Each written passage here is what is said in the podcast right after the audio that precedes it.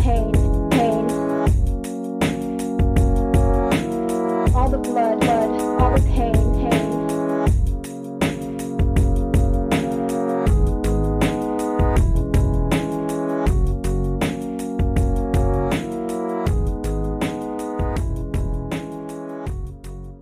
Hi, Crime Salad listeners. We're your hosts, Ashley and Ricky. And we're here today with another true crime episode that we both researched, put together, and hosted just for you. The information that we find is found in news articles, interviews, police documents, and recordings. We gather these things, put them together as a story. And who doesn't enjoy investigating a true crime every Wednesday as you're working or driving your commute? That's where we come in. And also, if you would like to help support Crime Salad, share our podcast with a friend and give us a 5-star review on iTunes or any platform you listen to podcasts on. As a senior in high school, you have a lot to look forward to, such as your senior prom, your graduation, and for many, a new chapter of your life is about to begin with college starting. Brooke Skylar Richardson, who goes by Skylar, was no different. In 2017, she was a senior in high school and was living out a pretty typical life, as a senior in high school would. She had blonde hair, very polite, popular, known as a good student, and had a bunch of friends. She didn't drink, smoke, or party. And like many of her friends, she had big plans in the fall and was looking forward to attend the University of Cincinnati to study psychology. But suddenly, her life took an unexpected turn, and she was left hiding a secret from all of her friends and her family for the rest of her senior year. But soon after graduation, Skylar's whole life would change, and her perfect reputation would be shattered when the news came out that Skylar was being accused of murdering her newborn baby minutes after being born. The whole town was in shock. Not only did no one know she was pregnant in the first place, but this type of thing was unheard of in their quiet little town where nothing ever happened. Skylar lived with her mom, dad, and brother in the small town of Carlisle, Ohio, just a little outside of Dayton. The Richardsons really were that all-American family. Her brother played football and she was a cheerleader. But once this horrible news got out and spread through the town, the whole family was treated like criminals, and the people who they once called friends would shout murderer or baby killer at the family in public. So let's dive a little deeper into Skylar's side of the story and focus on some of the evidence supporting this case. Skylar had her very first gynecologist appointment, which happened towards the end of her senior year. Her main priority of this visit was to get on birth control. Before a doctor will write a prescription for birth control, they usually first have you take a pregnancy test just to make sure that you're not currently pregnant. Normally, they can get the results pretty fast, within a few minutes, from a urine test. When she took this test, the results revealed she was pregnant, and the doctor estimated she was about 32 weeks into her pregnancy. This is pretty far along into the pregnancy, and you have to consider if a baby is born between 39 to 40 weeks, the pregnancy is considered to be full term. So in her case, she was pretty far along into her pregnancy. The doctor said Skylar was shocked by the news and began to cry, but that's a pretty normal reaction for a teenager finding out that they're pregnant. And the doctor said this is something they see a few times a week, at least. So nothing really stuck out to the doctor, and the doctor began to comfort her. It's important to note here that Skylar was in the room alone with the doctor as her mom was in the waiting room. However, the doctor later said Skylar gave the impression that she had no intention of keeping the baby and kept saying over and over that there was absolutely no way she could have the baby. We also saw a few articles saying that Skylar asked the doctor to write her a prescription because her mom was expecting her to come out with a prescription from the visit. So it's said that the doctor went ahead and wrote her one. I'm guessing this was just to buy her some time, maybe until she was able to tell her mom. But even though we saw this from some reputable sources, personally, it just doesn't make a lot of sense, and I don't think a professional doctor would write a birth control prescription knowing that she was pregnant. I mean, I'm not an expert on what a doctor can and can't do, but it just seems a little weird and a little far-fetched, but who knows, maybe this is true. Now, keep in mind, Skylar was an 18-year-old girl and was getting ready to start her first year of college. Her family was very well known in their small little town and were extremely proud of the daughter they raised, often presenting themselves as the perfect family. The parents expected the very best out of both of their children and held them both to a very high standard. According to people who knew the Richardsons well, Skylar's mom was obsessed with how the family appeared from the outside and maintaining a perfect image. So suddenly finding out that you're pregnant and then having to tell your whole family that you let them down could have been terrifying to her. It's very possible that she could have been really scared and just didn't know what to do. It's also something to think about. If you're that far along in your pregnancy, you'd have to at least have a feeling that you could be pregnant. It's possible she was in complete denial about it and kept putting it on the back burner as if she didn't want to think about it.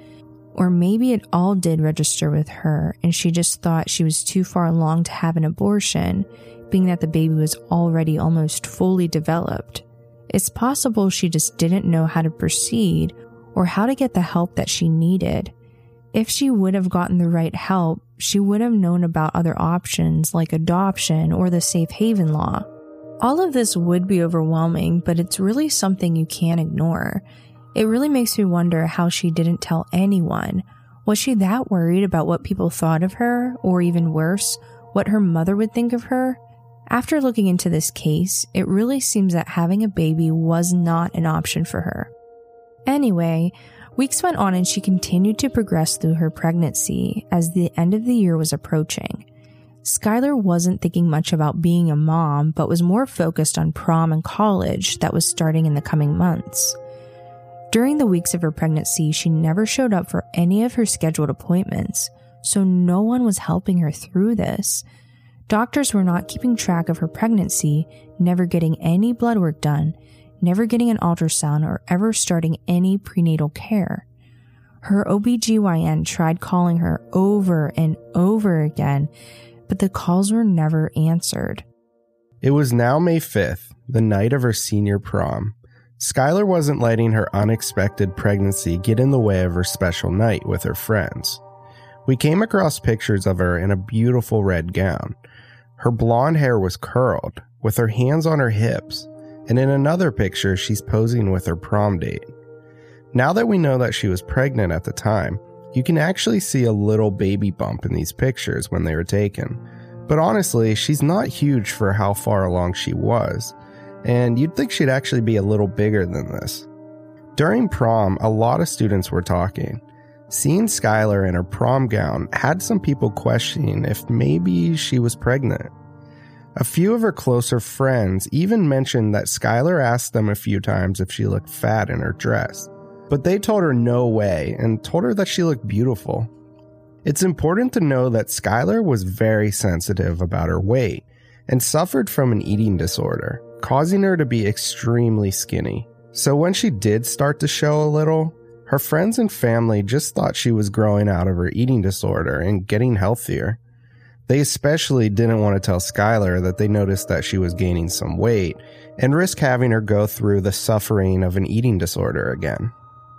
Just 2 days after her high school prom, reality hit Skylar. Alone in the bathroom as her parents continued to sleep, she gave birth to a baby girl. What happens next becomes a huge question mark in this case. Weeks go by and then months. Her life went back to normal as if none of this even happened. And this is where the story takes an interesting turn. Skylar then attends her next scheduled OBGYN appointment on July 12th, about 4 months later, to get a refill on her birth control prescription. During her visit, she was seen by a different doctor, but the doctor noticed through her records that she was pregnant the last time she was there. The doctor, noticing that she wasn't pregnant anymore, asked her about her pregnancy, asking her how it went and if there were any complications. This is where Skylar began to break down in tears and told the doctor that she gave birth, but the baby was stillborn, and that she buried it in her family's backyard. The doctor was shocked by her response and called another doctor into the room, and together filed a report with the Ohio Department of Health, listing the date of death for the baby as May 7th, and sent the report to the coroner's office, who then reached out to police. Looking back on her file and realizing that this is the same girl who never returned for any of her appointments and ignored all of their calls after finding out she was pregnant, they were immediately suspicious. And how she was so casual about how she buried her baby in the backyard, it's just not normal. We're going to take a quick break here to tell you about BetterHelp. BetterHelp is an online service that I personally use for my mental health. They provide a number of professional licensed counselors who specialize in all situations that may be interfering with your happiness. It's seriously my personal outlet to get my mind right. It's affordable. It's so convenient. I decided to give BetterHelp a shot when I was going through a very anxious part of my life. So I just signed up and I was matched with an amazing counselor who was so willing to talk with me right away. We actually set up a video chat later in the week to catch up. We are all so busy. Give yourself the care that you need today. Start living a happier life. As a listener, you'll get 10% off your first month by visiting betterhelp.com/crimesalad. Join over 800,000 people taking charge of their mental health. Again, that's BetterHelp, HELP.com/crimesalad. 2 days after the doctor's visit, on July 14th, 2017, police arrive at the Richardson's house after receiving this tip. Now keep in mind, her parents supposedly still had no idea that Skylar was even pregnant. The only person who knew was Skylar and now her doctors. Police never gave her parents any specific details as to why they were there. They just told them that they needed to talk to Skylar about something that she may have witnessed and assured them that she wasn't in any type of trouble. The police brought Skylar to the police station and began to question her for over 4 hours, while her parents still had no idea what was even going on. Skylar never asked for a lawyer or anything as they tried to get as much detail as possible from her in the interrogation room. Police asked for her side of the story, and she tells them the same story she told the doctors, that she gave birth to a stillborn baby girl and that she buried her in her backyard. Skylar eventually went into more detail about the night and the birth. She explained that she had to pee in the middle of the night, and then while she sat on the toilet, a baby girl with pale skin came out. She said the baby never opened her eyes, but she wrapped her in a towel, cradled her for a few hours and waited, hoping she'd open her eyes, breathe, or something. But the baby never did. She cried for a while and named the baby girl Annabelle. Skylar said she carried the baby down the stairs and into the garage. She took a small garden shovel and dug a hole between 2 trees near the edge of their yard, a spot that she could see from her bedroom window. She put Annabelle into the small dugout grave. She dropped pink rose petals her prom date gave her on top of the child and then proceeded to cover her up with dirt. During this, her parents never heard a thing. Skylar then crawled into bed with her parents that night, not saying a word, holding their hand until she fell asleep. After the interview, police go back to the Richardson's house and ask her to show where exactly she buried the baby and where the shovel was. Investigators put up yellow tape around the Richardson's house and began to dig in the backyard. This brought a lot of attention from local neighbors, and once the media got the story, more and more people were interested in what the police were doing in their backyard. Some of them were even sitting in their front yards with lawn chairs as the investigation took place, wondering what the police could be looking for at the house. Could you imagine being Skylar's parents? Imagine how confused they must have been.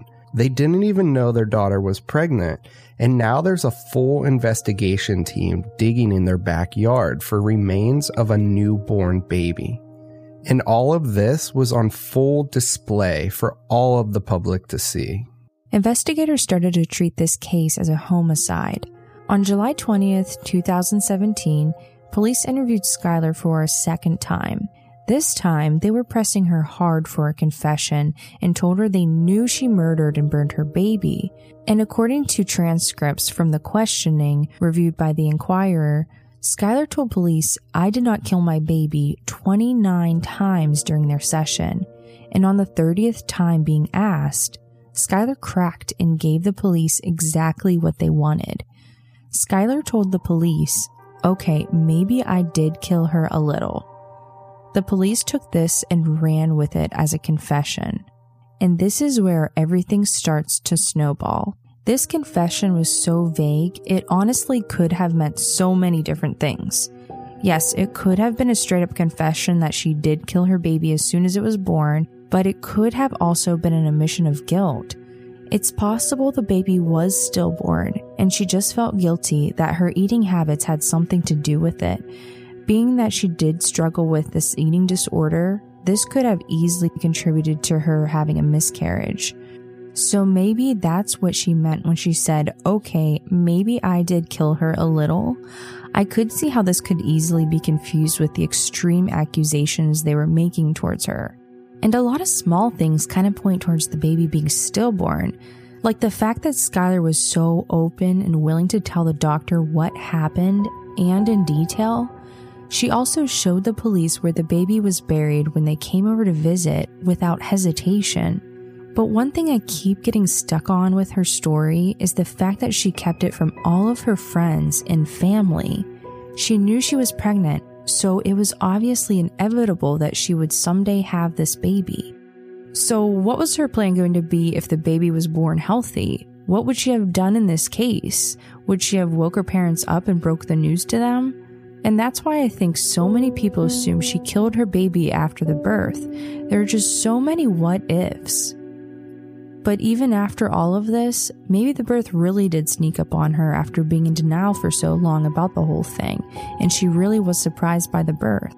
And the fact that she specifically says the baby came out when she was on the toilet makes a little bit of sense, because you also have to consider that being that she was anorexic, this could have factored into Skylar not realizing she was pregnant right away. And this disorder can cause low birth weights, miscarriages, prematurity, and slower fetal growth while pregnant. So this is where the story takes another strange turn, and it really affected how Skylar was viewed by the public in this case.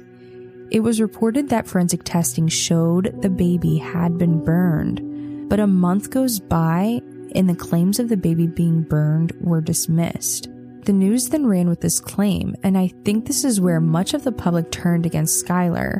We personally even saw articles saying that the baby was dismembered and burned in the family's fire pit before being buried. Skylar's attorneys mischaracterized the forensic testing and believed it was more of an opinion and called the motion misleading at best. But I think the damage to her image has already been ruined. Imagine if Skylar is innocent and she really is telling the truth.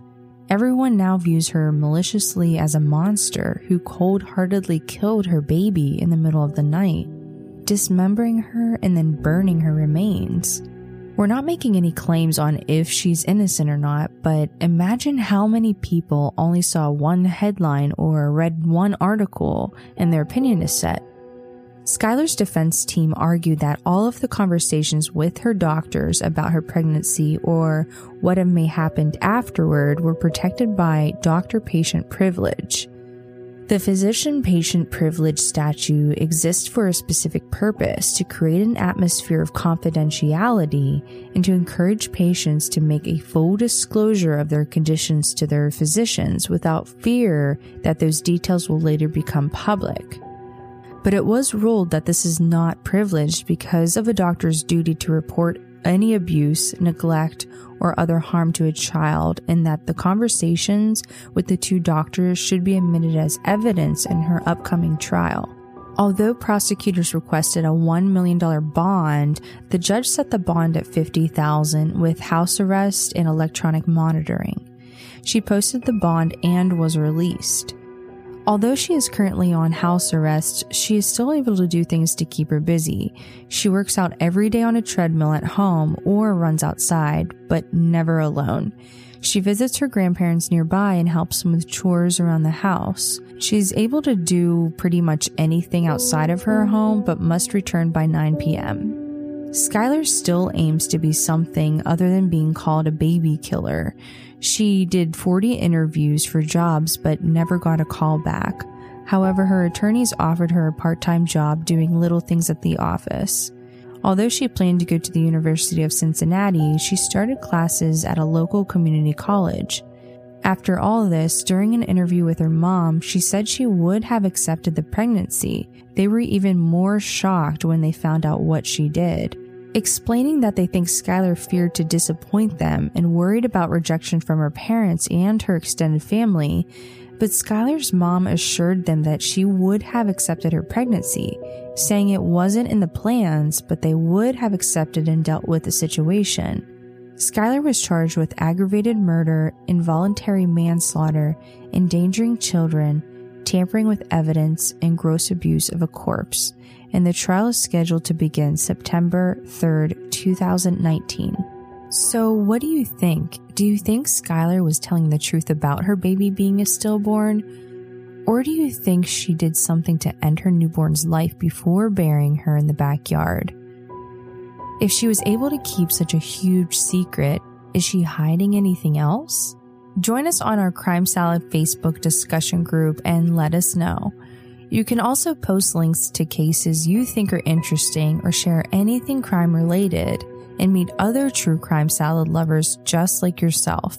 And feel free to bring a friend.